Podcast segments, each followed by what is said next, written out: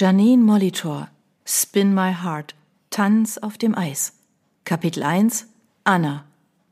Mein Atem bildet kleine weiße Wölkchen in der kalten Winterluft Kanadas. Ich ziehe den karierten Schal bis über die Nasenspitze und die Bommelmütze tief in die Stirn, wodurch die vorbeilaufenden Menschen nur meine blaugrünen Augen zu sehen bekommen.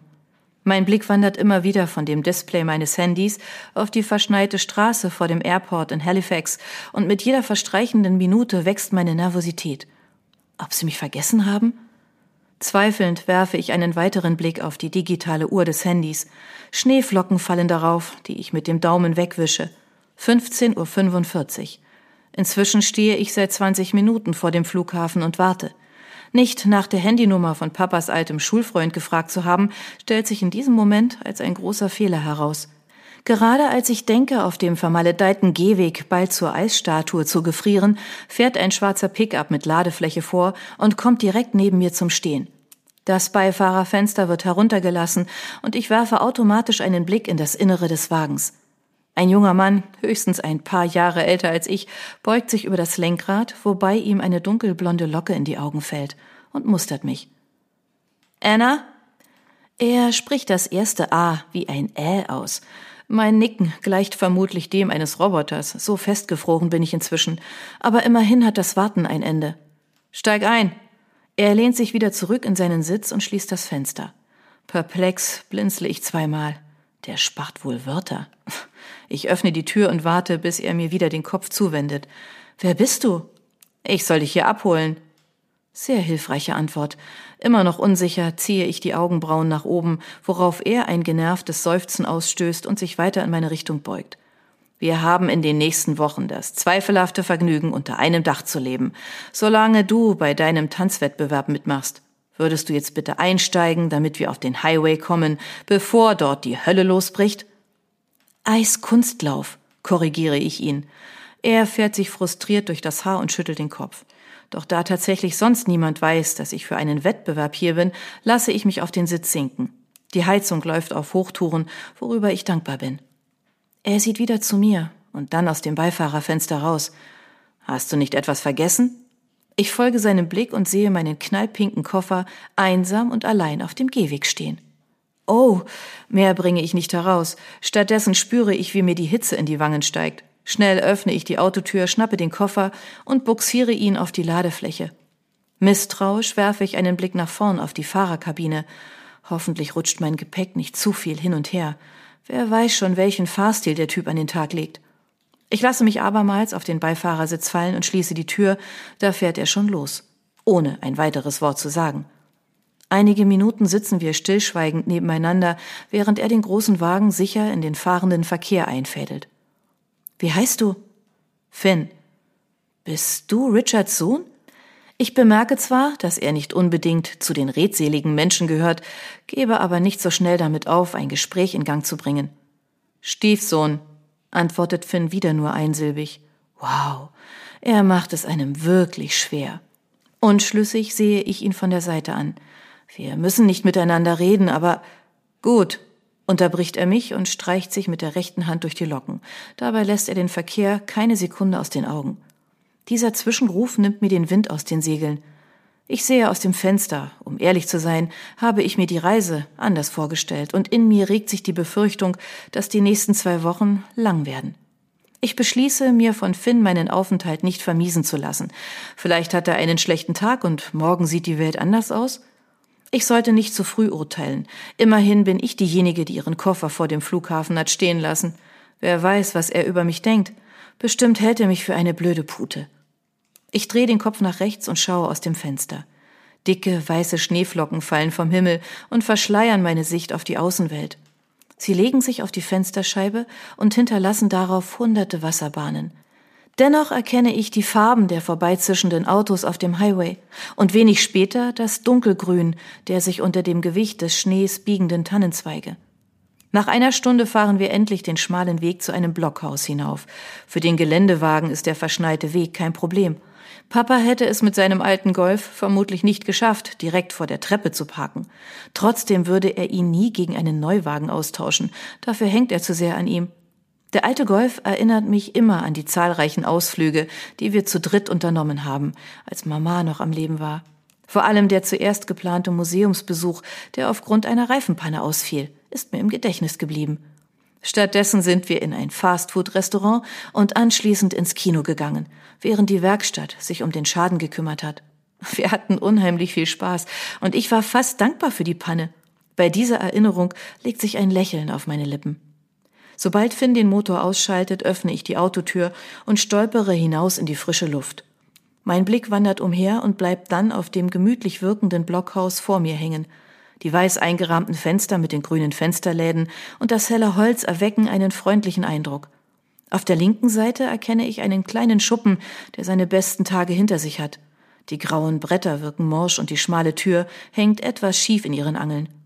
Ich sehe zurück zu der dunklen Haustür, über der sich das Dach zu einem Dreieck formt und aus der mir ein rundlicher Mann mit einem herzlichen Lächeln auffordernd zuwinkt. Das wird Richard sein, Papas ehemaliger Schulfreund. Ich erwidere sein Lächeln und drehe mich um, als sich jemand laut neben mir räuspert. Willst du Wurzeln schlagen? Finns graublaue Augen betrachten mich argwöhnisch. Ich schüttle den Kopf und möchte ihm den Griff meines Koffers aus der Hand nehmen, doch er presst ein, das mache ich schon zwischen zusammengekniffenen Lippen hervor. Danke. Das Wort klingt aus meinem Mund eher nach einer Frage. Kurz überlege ich, ob ich irgendetwas getan habe, das ihn beleidigt hat, aber mir fällt beim besten Willen nichts ein. Vorsichtig, um nicht auszurutschen, laufe ich die paar Schritte auf die Treppe zu und steige die wenigen Stufen hinauf. Ehe ich mich versehe, schließen sich zwei starke Arme um meinen Körper und ich werde beinahe zerquetscht. Ich freue mich sehr, dass du uns besuchst. Richard löst die Umarmung und ich sehe perplex zu ihm auf. Diese herzliche Art von Begrüßung habe ich nicht erwartet. Nur schade, dass Andreas nicht dabei ist. So wie ich ihn kenne, lässt es die Arbeit nicht zu, nicht wahr? Ja, er hat im Krankenhaus sehr viel zu tun. Das ist die Standardaussage, die wir seit fast fünf Jahren benutzen. Im Endeffekt brummt Papa sich die Extraschichten selbst auf. Er will das so. Richard! ruft eine Frauenstimme aus dem Inneren des Hauses. Dann vernehme ich eilige Schritte, die auf uns zukommen. Eine dunkelhaarige, schlanke Frau schiebt Richard zur Seite und stellt sich neben ihn in die Tür. Lass das arme Mädchen erst einmal hereinkommen. Sanft lächelt sie mich an und feine Lachfältchen bilden sich dabei um ihre braunen Augen. Sie strahlt förmlich und ist mir sofort sympathisch. Du hast recht, Liebling. Richards ohnehin rotes Gesicht nimmt mehr Farbe an und er tritt hastig zur Seite. Komm rein, Anna. Staunend betrete ich das Innere des Hauses. Wir stehen direkt im großzügigen Wohnzimmer mit angrenzender offener Küche. Die Einrichtung ist schlicht, aber behaglich und in hellen Braun- und Grüntönen gehalten. Das große Sofa lädt zu gemütlichen Filmabenden und der dunkelgrün und braun karierte Ohrensessel zum Lesen vor dem Kaminfeuer ein. Ihr Haus ist wunderschön, Mrs. Gannon. Das ist lieb von dir, danke.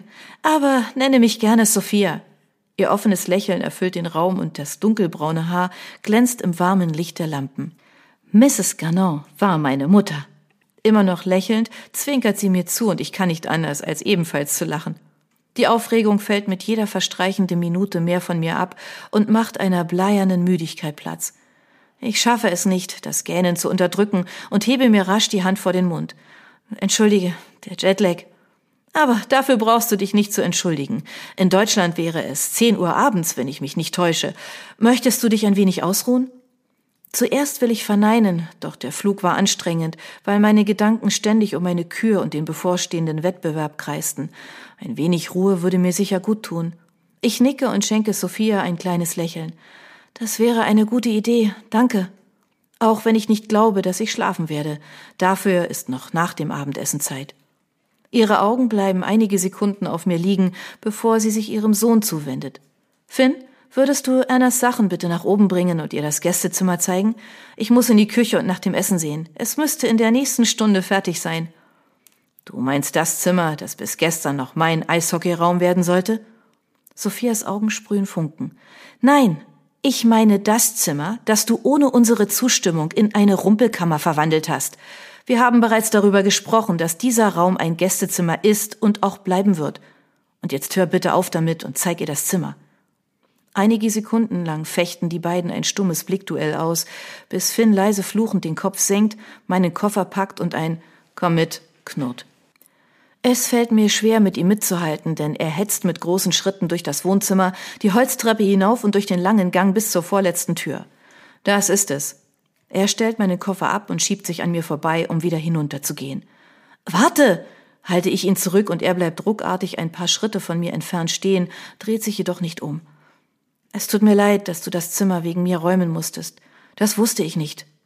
Finn linst über die Schulter und scheint zu überlegen, ob er etwas sagen soll, doch dann lässt er mich wie eine alte Ramschkiste vor der Haustür einfach stehen. Was war das denn? Kopfschüttelnd starre ich auf den Fleck, wo er eben noch stand. Aus dem soll mal einer schlau werden.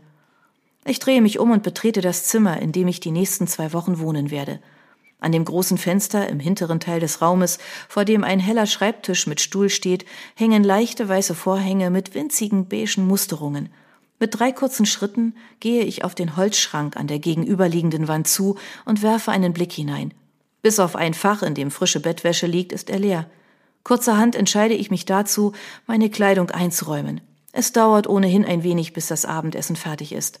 Papas geschocktes Gesicht steigt vor meinem inneren Auge auf, wenn er mich dabei sehen würde, wie ich die Klamotten fein säuberlich in den Schrank einräume, anstatt sie wie üblich im ganzen Zimmer zu verteilen. Er hat mich immer Chaosprinzessin genannt.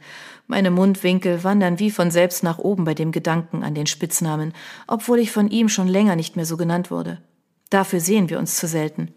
Bei dem Gedanken an ihn fällt mir ein, dass ich mich noch gar nicht gemeldet habe. Rasch ziehe ich mein Handy hervor und tippe an ihn und meine beste Freundin Lena eine kurze Nachricht, dass ich gut bei den Ganons angekommen bin und mich jetzt einrichte.